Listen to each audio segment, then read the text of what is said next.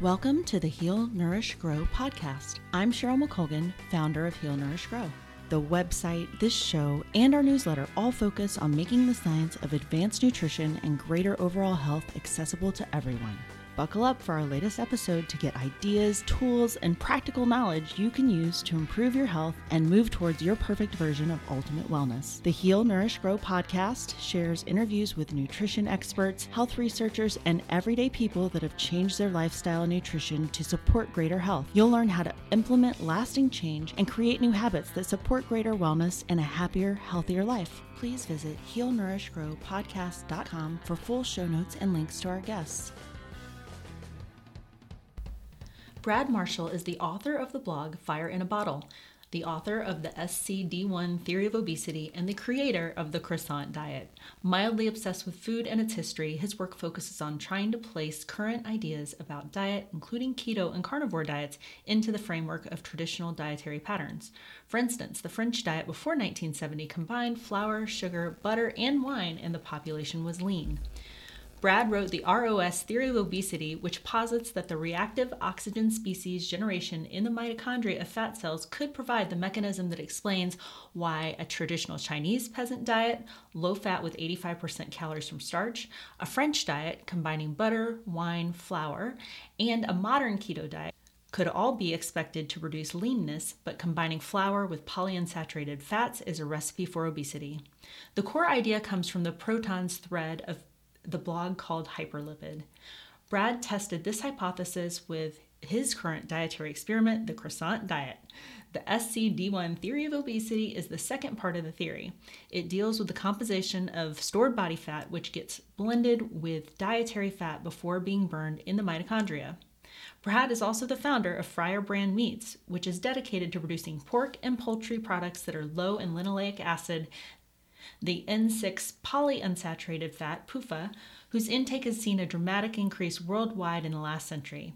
Animals cannot make PUFA, and so we can create pork and chicken that are nearly free of them. You are what your animals eat.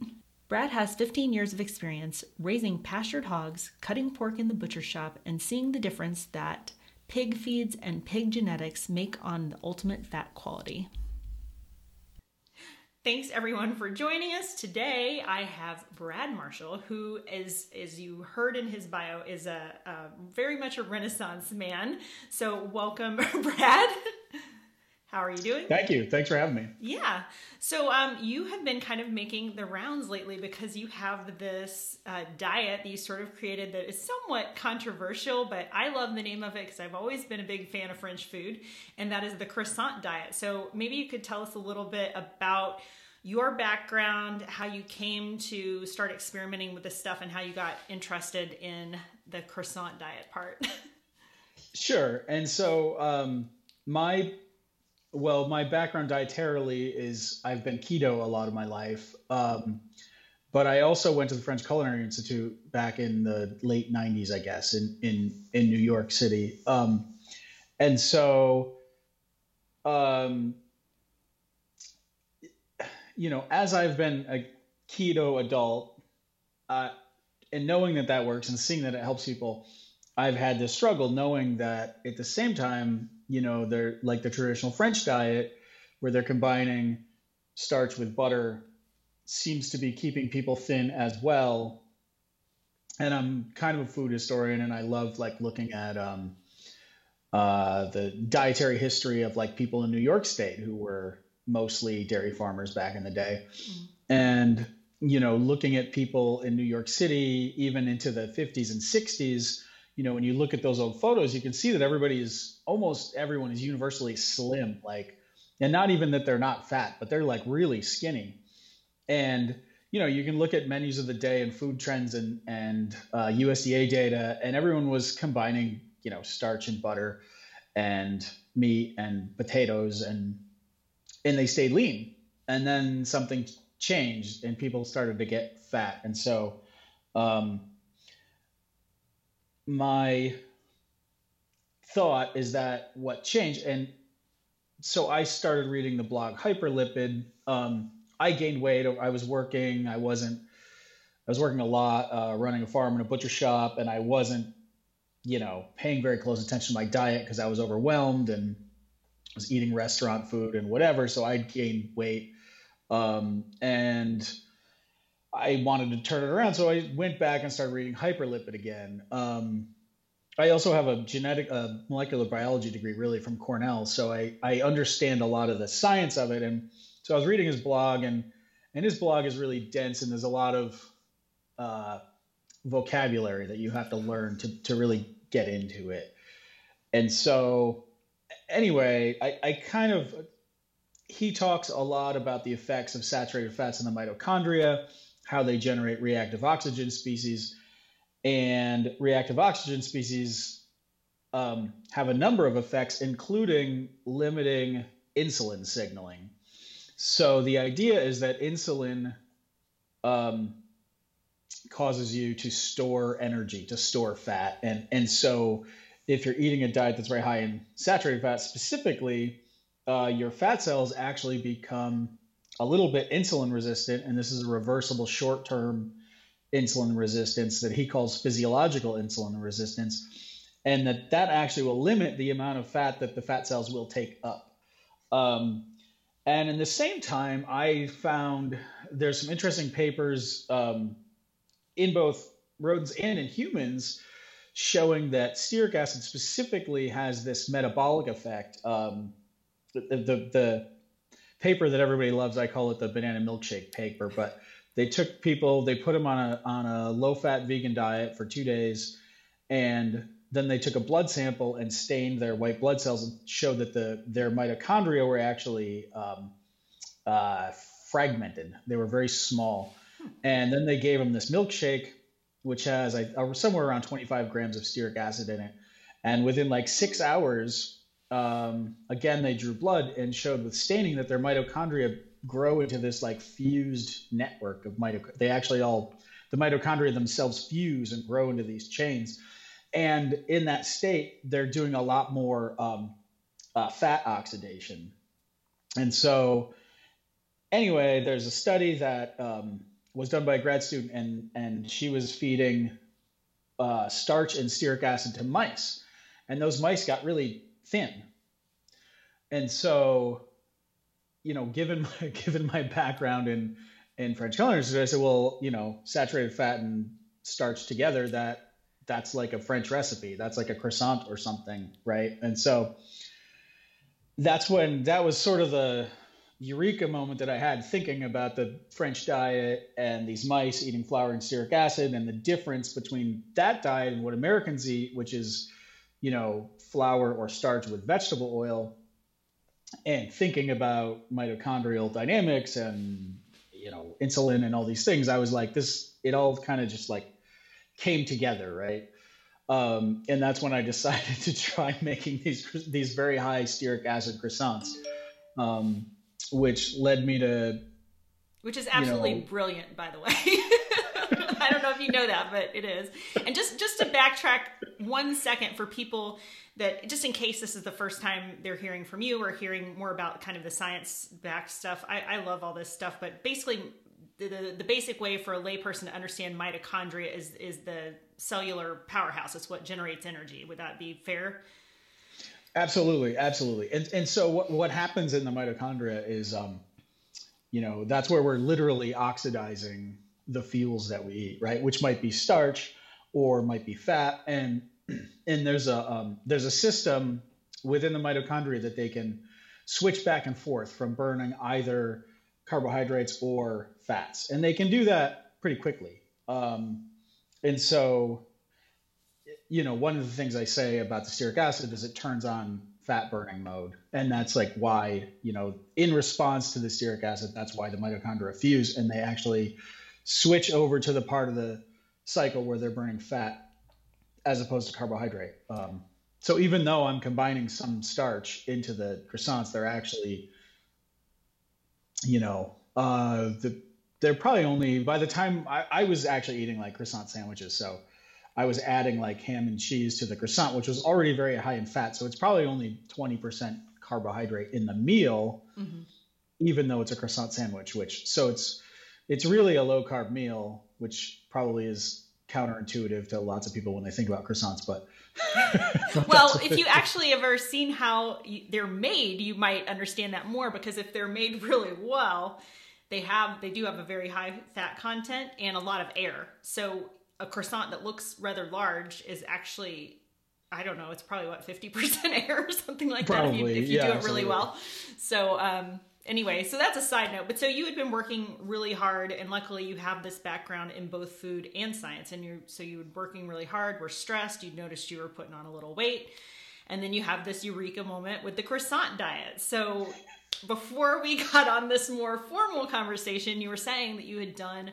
Um, sort of some experiments on your additional experiments maybe on yourself from when you first discovered this so i'd love to hear more about what you discovered and and what you're thinking with this uh, iteration of your new diet. Sure. So um, I published in the fall, um, the fall of 2020, uh, a, a, series of articles called the SCD1 theory of obesity.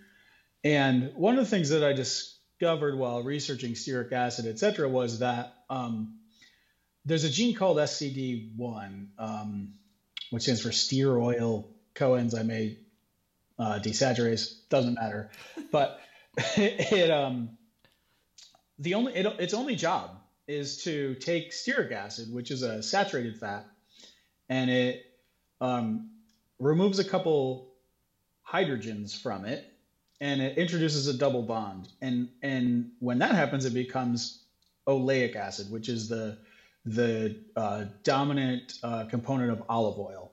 So the only thing this enzyme does is it takes stearic acid, which is found naturally in sources like chocolate um, or cocoa butter. It's found in beef suet, which is beef kidney. It's found in, in all foods to some extent, but the things that are really high in it are beef suet and chocolate and uh, or cocoa butter, and a couple other things. Um, and so the only function of this enzyme is literally to just convert stearic acid to oleic acid, which is in olive oil, um, avocados, and foods like that. And so it doesn't it doesn't sound like a very dramatic effect, but in fact, it turns out um, there was a lab that did a really interesting set of experiments in the really between around 2002 and 2012 um, showing that this enzyme is really this kind of master metabolic regulator and by introducing that double bond, uh, it, it, it has all of these metabolic effects. It basically causes anything that you produce a lot of this enzyme in. And when I say anything, it could be like a heart, a human heart cell, or it could be like a C. elegans worm, this tiny worm, or um, anything. If you make too much of this SCD1, they will store a bunch of fat, and if you if you prevent them from making SCD1, they will lose fat. So SCD1 is this kind of like master, and they they had these mice that were um, they didn't have uh, leptin receptor, so these mice become very obese. Leptin is a hormone made by our fat cells, and it it controls a couple of different things. It controls um, satiety in our hypothalamus, but it also uh, turns out that it regulates the expression of SCD1. Hmm. And so, if you have mice that don't have leptin in them, they get very fat. Um, but if they also don't have the SCD1 gene, they become lean again. So you can actually override the effects of leptin. So leptin turns off SCD1 um, in natural systems. And so you know, a lot of people now are leptin deficient, or no, they're not. We have lots of leptin. Sorry, we're we're leptin resistant, so we're not responding to leptin in the ways that we should. And so, but if you get rid of the SCD1, you start, you know, you start behaving as if you are you have leptin and it's working effectively, and your your metabolic rate goes up. And so, um, so I start. So I did a blood test to see you can you can actually test in a in an indirect way how much SCD1 you're making by by a blood test that compares the ratio of your stearic acid to your oleic acid in your blood cell membranes because if you're making a lot of the enzyme then your stearic acid is getting converted to oleic acid, right? And so and so if you have a lot of oleic acid and, a, and very little stearic acid, you probably make a lot of this SCD1. So I did the blood test, and sure enough, um, even though I had been I have been avoiding uh, vegetable oils and I've been avoiding polyunsaturated fats, and those levels were low, and I'd been eating a lot of stearic acid.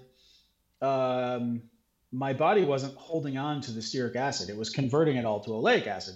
And you know, I've struggled with obesity my whole life, which is why I've been doing keto on and off, you know, since for 20 years now. Mm-hmm. Um, and so that's when I realized this is, you know, I have this metabolic problem that my body is overproducing this SCD1.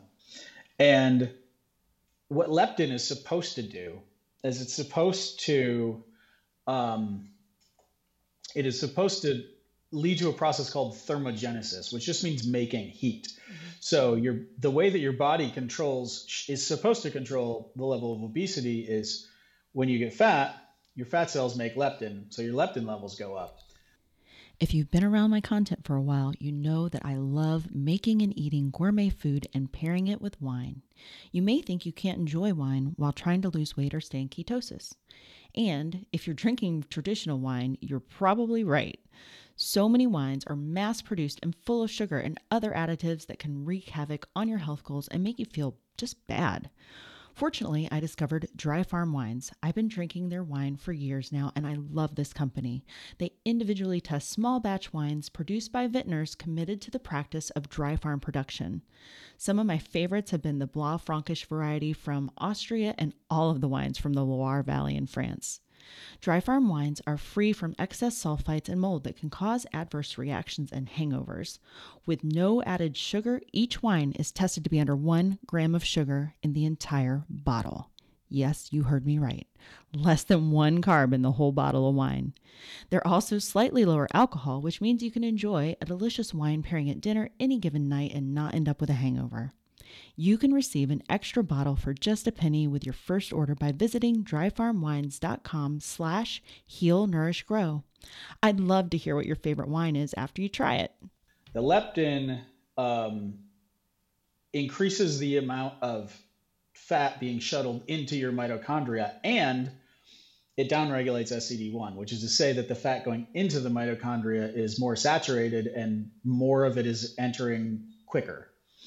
And when that happens, the effect is you make a whole bunch of these reactive oxygen species, um, which are free radicals, which is like a scary word, but it's okay. This is we have systems to deal with it. This is normal human physiology. In response to that happening, the mitochondria make something called uncoupling protein. And I don't want to get too far in the weeds on this, but the ultimate action of uncoupling protein is that your calories are simply burned off as heat um, rather than being stored. Um, and that's what's supposed to happen, right? If you're if you're if you have a lot of leptin, that's the signal to your body that you're getting very fat. And so the leptin says, okay, well, saturate the fat, send it into the mitochondria. That's going to allow us to uncouple and do thermogenesis and safely burn off the calories, right? Um, that's how it's supposed to work. So my argument is that okay, so what happened between 1960 and now? Well, it turns out that if you have too many of the polyunsaturated fats, um, they don't generate the same amount of reactive oxygen species. They limit you from doing thermogenesis. Um, your body temperature drops, and you're unable to to burn off the calories in response to leptin.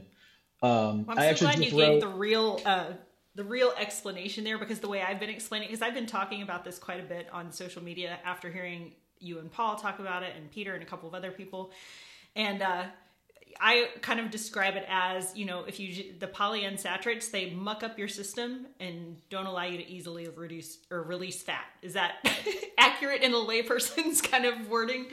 Yes, I would say you know in, in my situ you know my my understanding has evolved even since I went um, and talked with Paul Saladino, but So what I'm seeing so I just wrote an article which I think is really interesting. It's called "This is Your Body Temperature on Vegetable Oil," and there was an article that came out just last year.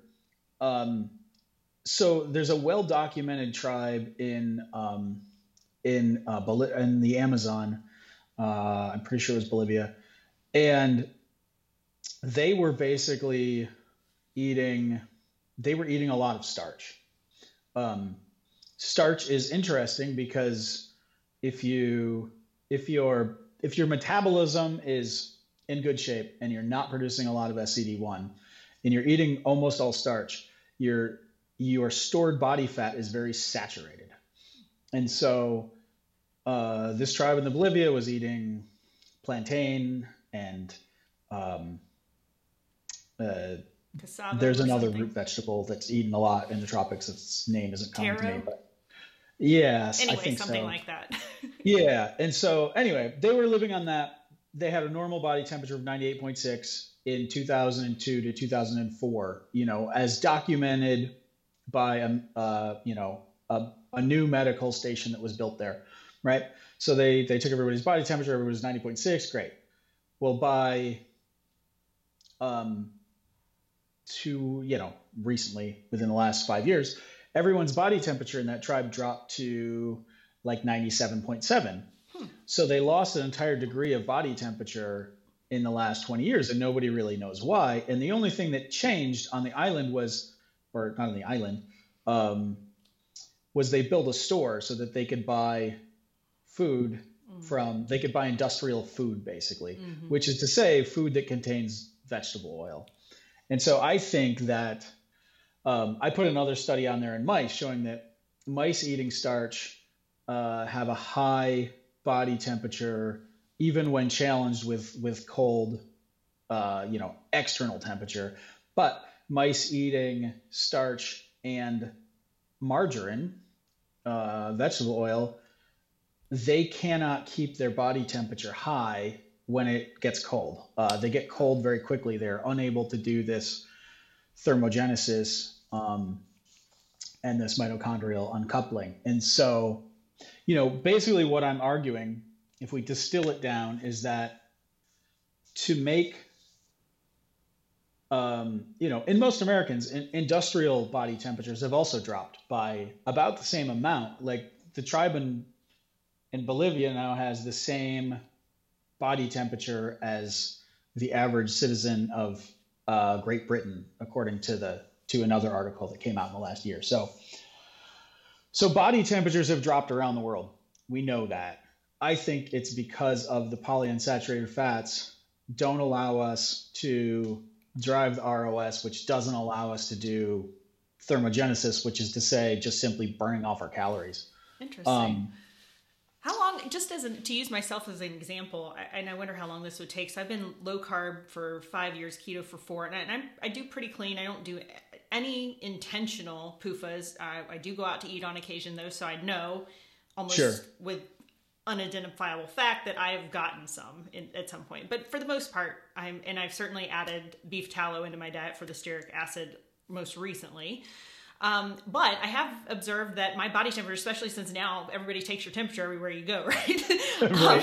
Um, but my body temperature is always quite low, like maybe even 96 point something. Um, yeah. And, you know, part of that might be my age, getting a little older and all that. But I'm just curious because but of your I, new I revelation. Think the, I think the forehead reading is probably a Not little bit lower than if you did it with a, yeah. You know, an actual under the tongue thermometer. Well, even under but, the tongue though, mine does tend to be low. So I'm just curious, yeah. like, as, no, mine always was my whole my whole adult life. My blood, blood temperature was low, and so so here's I'll, I'll finish my story and my experiment. And so I became super rabid about avoiding all polyunsaturated fat in the uh, January of 2019, I guess it would have been. Mm-hmm. And so, you know, I've now been really avoiding them for about two years, um, and I've done I have this blood test that I suggest on my blog. There's a link to it from my article, The SCD Theory of Obesity, Part 2, I believe. Um, there's other people's results on there, but it's a an OmegaQuant test. And so I've showed that my at least in my red blood cells membranes, uh, the level of polyunsaturated that I have now is like well below the range of 99% of Americans. Um, so that was that was a cool affirmation of that. But yet, you know, my body temperature was still low, and I could see on that same test, like I say, I was not storing a lot of stearic acid. My body was converting it all to oleic acid, and so I got a hold of some of this um, sterculic oil, which inhibits the SCD1 enzyme, the thing that is like unsaturating all of your fat and preventing you from doing the thermogenesis. Mm-hmm. And so I took that over two months and there was a remarkable change in my body fat composition. Like it went from being, you know, the amount of stearic acid that I had almost doubled, and the amount of oleic acid went down by, I don't know, 30% or something. Wow. And so you can see on the blood test, like, okay, well, that enzyme definitely worked. Um, I also, over last summer, invested in this metabolic tester because I've just become really curious about this issue of like, can we change our underlying metabolic rate? It's not and I think lumen, we can, and I, and I think that that our everyone's collective drop in body temperature over the last 100 years or so, or 150 years, shows that most of us are not good at at at doing this adaptive thermogenesis, as they call it. And so, anyway, so I took that oil for two months, and I did notice a um, couple of things. Within about a week of taking it, I started getting body temperature reading backs that were like 98.6 or 98.4 or at least 98.1 which i'd never even i was usually like 97.2 mm-hmm. in the weeks before i started taking it so i quickly you know my my body temperature became normal in like a week. So i was like well that's cool. Um, and over about two weeks my metabolic rate increased. So i had been before i started taking it i was I was intentionally not supplementing any stearic acid.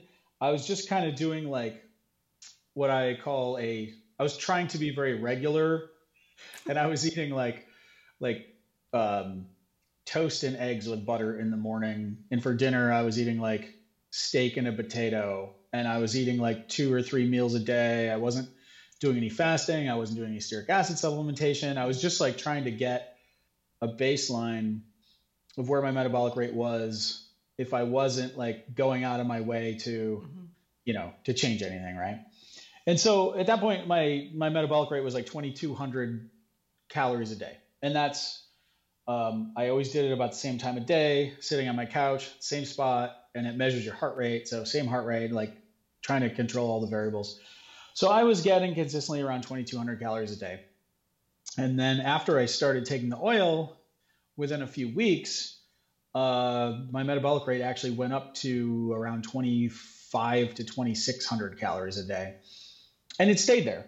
Um, that was pretty consistent, and I was like, "That's cool." Like the you know by inhibiting this enzyme and saturating my body fat, I definitely changed my basic metabolic rate, right? And and I'm like, that's awesome. Um, but you know, then the holidays came. Uh, despite the higher metabolic rate, I managed to pack on a few pounds during the holidays while eating with my family. My whole family loves eating, so we ate a lot. and so then, anyways, hol- the holidays go by. Okay, so it's January second or third or whatever. Um, I went back to my what I call my stearic acid macro dosing diet, which is like basically I'm trying to get all my calories. I'm, I'm trying to do get all my calories in in one single big meal and it's a very high stearic acid based meal to try to you know because I knew that I had kind of fixed my body fats and now it was like okay now let's see what happens if I add to this the the dietary stearic acid which I think has its own separate effects from your stored body fats, and I think they're probably synergistic, right? Like what you hear so far? Make sure you never miss a show by clicking the subscribe button now. We'd also love it if you could post a review on iTunes. It helps us so much by allowing others to more easily find us. The Heal, Nourish, Grow podcast wouldn't be possible without listeners like you. Thank you so much for your support. Now back to the show. I do this big feast meal um, and on, on my blog, if you look for the article stearic acid macrodosing, you can see the kind of meal that I'm talking about. Um, I do this big feast meal, and then the next morning, my metabolic rate was at like 2,800 degrees. And I was like, cool, that's the highest I've ever measured, right? And then between the feast days, I do a fast day. That's the whole gambit of this. It's like a weight loss diet, and it's like you're feasting every other day to keep your metabolic rate high, and then you fast to like lose weight, right? In mm-hmm. And so on the fasting day, my metabolic rate went up to like 2,900 degrees. And then on the third, and then that evening, I might have the day slightly wrong. I had the big feast meal again.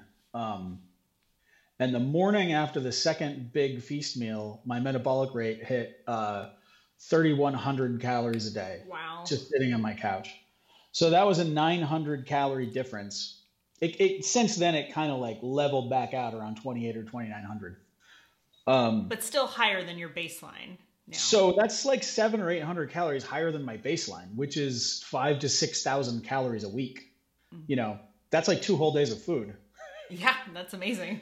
And I'm not. It's I didn't. Ex- I'm not exercising. I'm not. You know what I mean. I'm not doing anything other than fixing the fats that I'm eating or fixing my stored fat and my dietary fat. Right. Those right. are the two things um, that led to that change. And I think that you mentioned that you now that oil that you mentioned that inhibits this specific enzyme, you actually sell that now. Is that right? I am, yes, and it's been quite a process to actually have it imported and labeled and bottled, and I'm sort of way behind schedule, but it's coming very, very soon. Oh, shoot, I was going to say I'm ordering it immediately, but it's not available yet. well, it should be in the next week or two. Okay, awesome. Yeah, I'm going to be one of your first customers. so, and I and I will, and I and I'll put this caveat out there. I want to tell people this. Like, um, so along with taking that oil, I did see uh, increased uh, inflammatory markers. Oh, interesting. Because you are, you know, you're literally playing with fire. Um, you know, our basic body signaling works off of these reactive oxygen species, and um, most of us, if you're healthy, our body has really good ways of, well, it's not that we have good ways of dealing with them. They're actually how those reactive oxygen species are how cell signaling works in your cell. So if the if the mitochondria is making a bunch of reactive oxygen species, that's a signal to the nucleus like, okay, something's happening. We're burning fat now, and and the the nucleus um, makes proteins that you know deals with that reality. And if the nucleus doesn't see a lot of reaction, reactive oxygen species being produced, it thinks, okay, we're burning blood glucose now. And it produces proteins to deal with that situation, right? So either so it's it's not bad to make reactive oxygen species, but in my case in particular, since I've already eliminated all of the well, not all, but a substantial amount of the polyunsaturated fat that I did have. So my fat is already pretty unsaturated. And um, since I'm overweight, since I have extra fat, that means my body's making a lot of leptin. And leptin is also something that's shuttling um, fat into the mitochondria, right? It's adding fuel to the fire. And then also, I block the enzyme. So now all of the fat that's being r- rapidly shuttled, shuttled into the mitochondria because I have all this leptin and because I'm eating these big stearic acid feast meals, it's like the maximum. yeah. I'm, my whole goal is maximum generation of these reactive oxygen species because that ultimately is what causes your mitochondria to uncouple and um, that uncoupling is what increases your metabolic rate.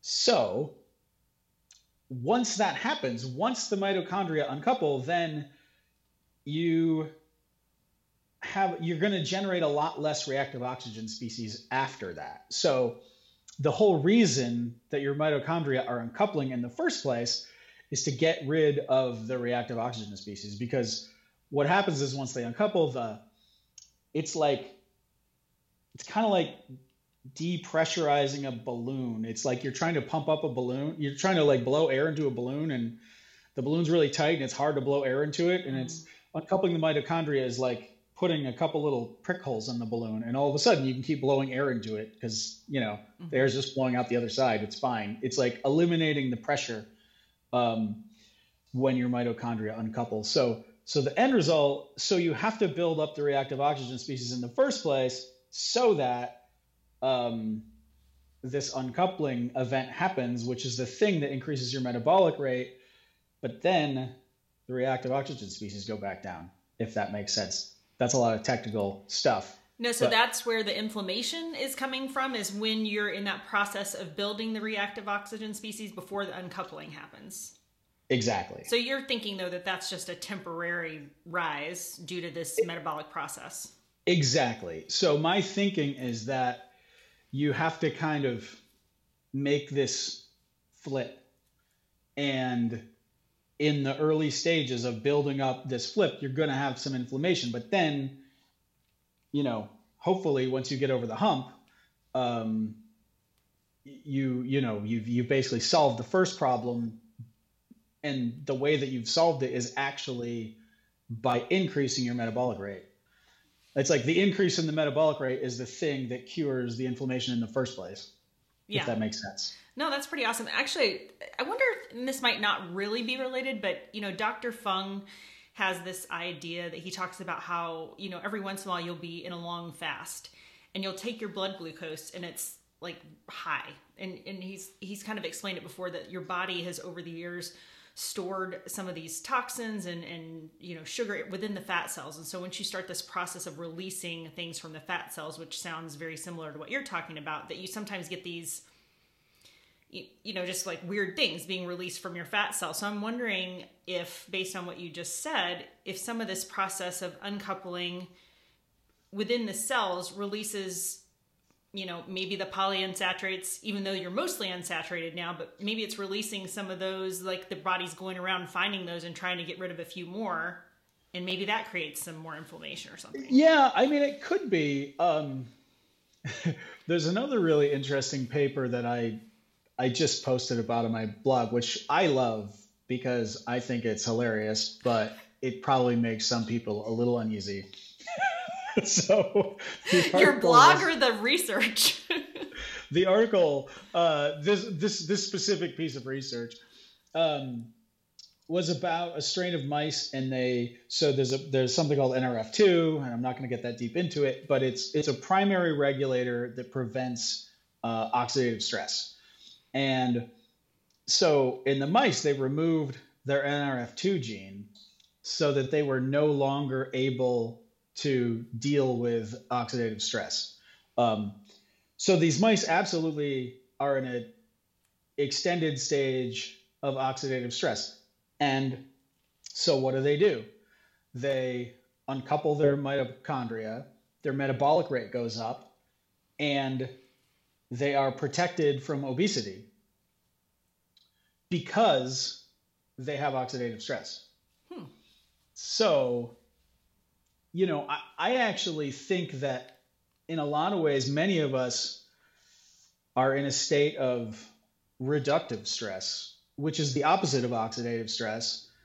And I think reductive stress is the inability to create the biologically appropriate level of reactive oxygen species for the purposes of biological signaling and responding to, you know, the fact that we're burning fat versus glucose. And so I th- and I think there's, you know, oxidative stress is a wide-ranging concept. And I'm talking specifically about within certain intercellular components.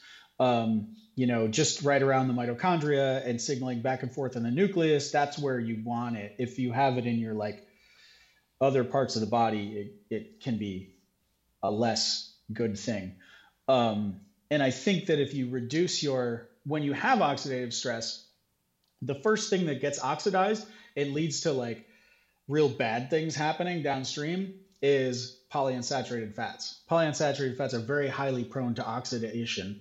And so if you have a lot of them and then you have oxidative stress, they make these uh, like uh, peroxides, these lipid peroxides, and those those definitely lead to a lot of damage. And so, you know, I think about this all together. I'm like, well, I don't want the bad kind of oxidative stress. I want to eliminate vegetable oils, but I do want to generate free radicals, um, which is to say reactive oxygen species, in order to do what I consider to be appropriate biological signaling. So it's it's it's like a it's a balancing act. You know, you you need to generate some um, for your metabolism to function efficiently, but you also want to uh, protect from real oxidative damage by avoiding polyunsaturated fats. That's kind of that's kind of where I fall down on it. So so I'm okay with generating the free radicals because I've been very careful about not filling myself up with vegetable oil. You know, I often talk about just being 1% better every day. Well, ButcherBox believes in better. For them, better means caring about animals and the planet, treating the planet with respect, and it means improving the lives of animals and the livelihoods of farmers. Their beef is grass fed and grass finished, chicken is free range and organic, turkey is free range, pork is humanely raised, and salmon and scallops are wild caught. I've been using ButcherBox for a couple years now, and it was a godsend having such high quality meat delivered to my door during the pandemic. If you're interested in saving money and eating healthier, this is the perfect service for you. For just one day this month, which is January the 21st, 2022, you'll get free wings for life with your new subscription.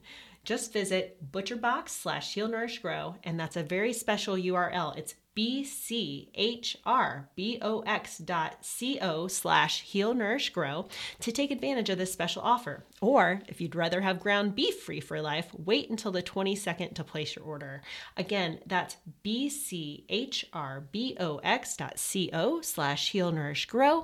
If you have any confusion about the URL or how to get this offer, just check the show notes. Right. No, that makes sense. So before we go, and and I would say the biggest takeaway from that, if people don't get into the geeky science like we do, is don't eat it sat- polyunsaturated fats. The end. yes. Yeah. Polyunsaturated bad, stearic acid good.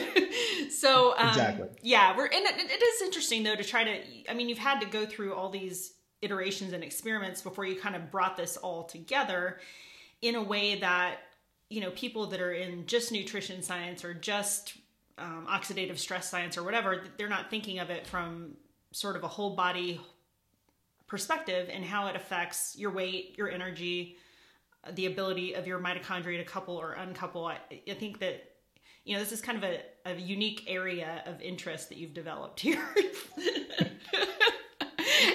probably the only one with the background to really uh, understand it. But before we, uh, I have two more things I want to cover, and I want to be respectful of your time, of course. The sure. first one has to do with your farm. We haven't even talked about your farm yet, and you're doing some really cool things with your, um, particularly your pork, with their diet based on this research that you learned. And I think it was basically that you were just finding that because of what they were eating, when they were eating a lot of corn or, or polyunsaturated fats, their fat was ending up having that in it and then we in turn we think we're eating something healthy. We're having some pork instead of our nightly steak on our keto diet and meanwhile we're getting polyunsaturated fats by eating pork which is kind of crazy to me. So can you talk a little bit about how you've changed things in your farm to kind of address that problem?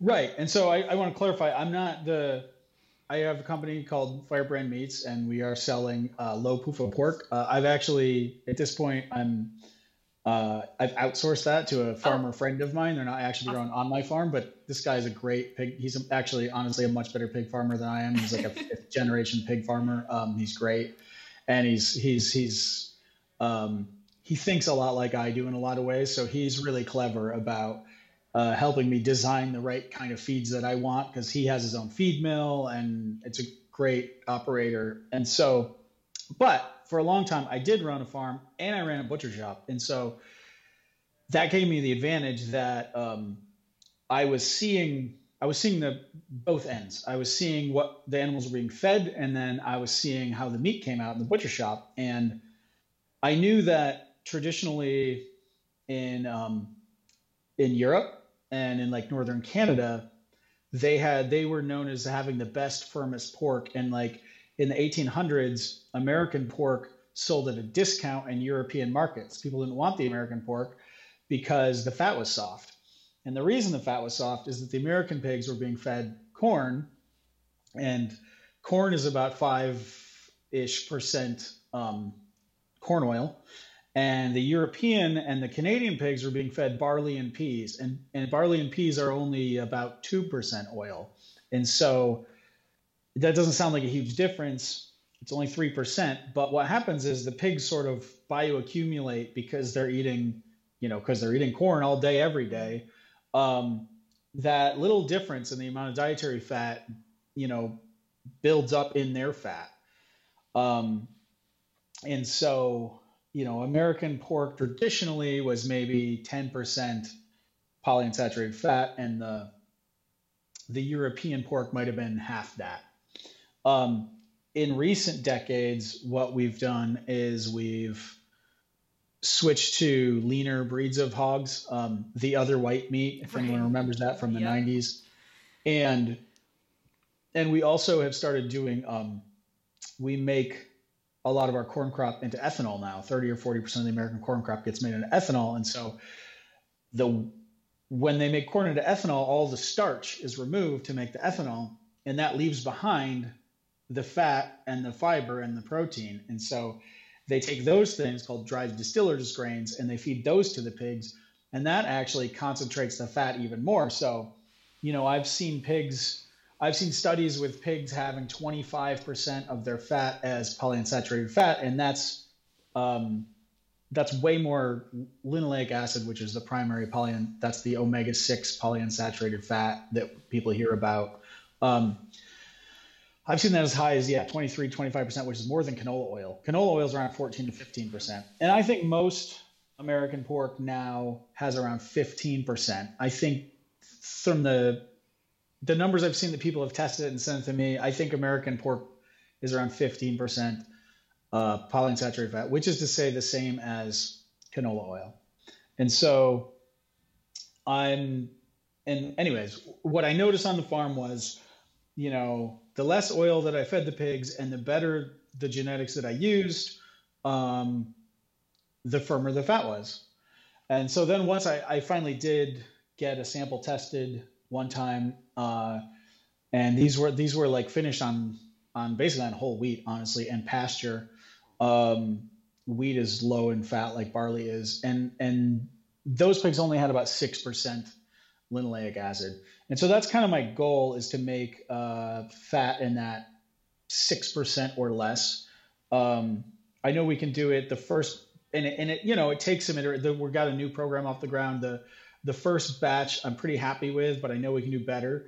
Um, so we're, we're tinkering with the genetics and we're trying some different things to really get that. Um, we're actually using one of our main feeds that we're using is pea flour, which is which is actually made in the Midwest. This is where my friend comes in. He's he's knows how to get contracts on things like this.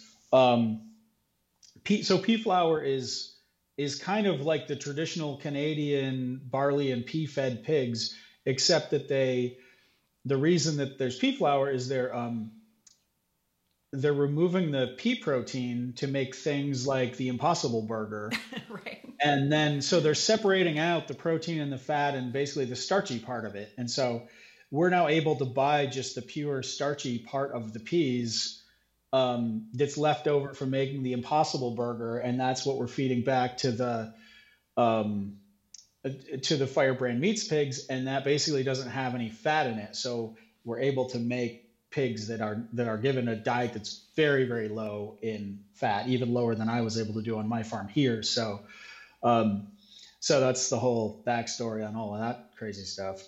yeah, and uh, you actually, I, I, visited your website the other day, and I was getting ready to go out of town, so I didn't want to order yet. But uh, I think you have two, like you can do a March and a May or something like that right now. Yeah, there's so there's there, probably the next boxes are going to ship uh, probably late March. Um, and then the next batch after that is a little bit to be determined. I'm hoping for May. It may slip into June, and then once you know by the end of summer, I want to have it so that um, we have stock regularly, and and you know you can just sign up and it'll ship at a like people can subscribe and get one a month, or just you know buy one and it'll ship to them. But but for now, it's still this it's very batch. They're just batches. Yeah, no, I got it. And I can't wait to try that, by the way, because I've been avoiding pork for the most part after learning about most of this stuff. Which, by the way, I mean, obviously, we want people to be more into, you know, supporting local farmers and and you know doing practices that are more like regenerative. Right, that's that word is always hard to say. Regenerative farming and that sort go. of thing. But if they can't find that in their area or they just you know can't afford it, can you? I mean, a lot of pork, say like a pork chop is generally pretty lean. Is the fat still held within the muscle as well? Or if they go for a very lean piece of pork, is that a little bit better? Right. Yeah. So you can, if you get a, you know, like a, like a, like a boneless pork loin, um, and trim the fat off of it, you know, that's a, that's a really low cut, low fat cut of meat. Mm-hmm. So, you're not you're not getting a lot of fat from the pork, and that's that's fine, you know. Um, or if you eat like a, you know, the other thing, chickens on average have more polyunsaturated fat than than pork does. So if you eat like a a whole roasted chicken with the skin and everything, you're getting a lot of polyunsaturated fat. But if you eat a boneless, skinless chicken breast, you're you're not. Um, so, yeah. Uh, so I think eating really lean cuts, you can kind of skirt the issue. But if you what you really want is bacon or a nice roasted chicken, then you know you've got to think a little harder. No, that makes sense. And but so at least people in like maybe part of the thing with their diet, they could do the lean chicken breast and then just you know cook it in stearic acid, right? well, that's that's what I do sometimes. Is I'll I'll I'll I'll do like a breaded chicken breast and I'll fry it in my like my stearic acid butter oil. Nice like that idea. So the last thing that I have to ask you about before you go is that you were you went to the French Culinary Institute and you make these croissants that you've been using for your diet, right? Yes. I had a very uh, ill-fated attempt at croissants before. So I am just curious if you have any plans, or maybe you've already done this and I just didn't see it like on your blog or anywhere. To number one, share your high acid croissant recipe or do you have like a tutorial that walks us through it? yeah, so it's funny. Uh, so right now, um, I don't know. Uh, so Dave Feldman, um, if you know Dave Feldman is, Love but he's Dave a, Feldman, and just for people that don't know, he does a lot of work with cholesterol. Right, and so Dave is a really interesting guy because he does he does all of these experiments on himself and he's an engineer and he is very rigorous about the experiments and he collects tons and tons and tons of data. And so he has all this baseline data on his like everything all of his blood numbers he knows it going back years now right and so he's actually going to do um, a test of the croissant diet um, so i just sent him some croissants and he tried them and so we're going to so, and, and the other good news is that I'm not, I went to Culinary Institute. I'm not a baker. So, my croissants that I made in the experiment kind of sucked. I mean, they weren't terrible, but they weren't great. so it sounds like we both might need to work on that a little bit. right. So, but, um, so I've enlisted a good friend of mine who is a baker on this mission. And so she's actually baking the croissants uh, for Dave. And so uh, I worked with her. We did test batches we picked the one we liked. Um, and so I'm going to try to get a video tutorial of her making croissants when we make the actual batch for Dave and hopefully post that. Um, so that's that's my that's my hope. Awesome. Well, that addresses the that addresses the question then, because I I would love to try it again, especially based on what I know now. Because the other thing um, that I did actually buy this in anticipation, not for croissants, but maybe just a loaf of French bread. I know I just said bread on the keto podcast here, but I know. Um, but I similarly to you um, have thought about that issue with you know Italians and French eating in the way they eat, and yet they or for the most part, still a lot of them are much leaner than we are as Americans. Uh, and the other thing I think it has to do with is the flour. I just think our flour is so, you know, genetically modified, highly processed. It's it's a really a different product than a lot of the things they get in Europe because I have been fortunate to travel Europe quite a bit and I've eaten things over there where I just feel fantastic. Um, Yeah. You know, carby things even, and um, and then you know you can't really eat the same here. So I thought about doing this experiment with uh, just making a loaf of a baguette of regular American flour bread, test my blood sugar with that, and then test it with. Um, I bought some French flour that's made from you know locally French wheat or whatever, and uh, I haven't Right. done that yet, but I'll let you know how that turns out. That'd be really interesting. And and I know there's also some like I know there's regions of Italy where they have like special flours that are, you know, the ones that were grown there from time immemorial. Um, yeah, like semolina, right? And that especially especially the semolina, although that's not so good for baking French bread probably. No, I don't think so either. Just for pasta, probably. Yeah. Um, but yeah, well, I just want to thank you again, Brad, for taking the time to do this today and to share this with people because I think the stuff that you guys have been talking about, especially in relation to stearic acid, is just super interesting. And I'm, I'm just like on the edge of my seat, waiting to see hear what the next experiment is and what you guys are figuring out next. And then I try to just distill it down to like a more normal person version and try to pass that along to people. not, I'm not saying you're not normal. You're I, just it's, it's fine. I'm not. I don't take offense. To it. But anyway, again, thank you so much for taking the time. And just where can people? What's the easiest way to keep track of you? Um, I know you're a big Twitter person. I, I Sure. am not. Um, but where else can they find you? So yeah, so I'm on Twitter. I'm uh, the just the user is fire underscore bottle. Um, my blog, of course, is fireinabottle.net, and uh, the Firebrand Meats blog or the Firebrand Meats website is firebrandmeats.com. Um, there's also a couple. There's a Reddit subgroup um, that a lot of people use that talks about all of these same topics. Called it's a r slash saturated fat. Oh, nice. Um, so that's been pretty popular, and I'm on I'm on Reddit as uh, fire underscore in a bottle, all one word, and I'm on Instagram as fire underscore in a bottle, all one word, and on Facebook, um, it's um, again it's fire in a bottle, and uh, there is a croissant croissant diet results discussion group um, that I should check more often, but I've got a lot going on, so they're kind of there. But there's they're that's also busy. You know, people are posting over there and talking about it, and and so that's that's that's happening too. Awesome. Well, again, thank you so much, and I'll be interested to uh, reading your blog over the next year and see what else you figure out. Excellent. Yeah, we'll keep in touch. All right, sounds and, uh, good. Maybe we'll do it again. Great, thank you. All right. Thanks. Bye bye. This has been the Heal, Nourish, Grow podcast.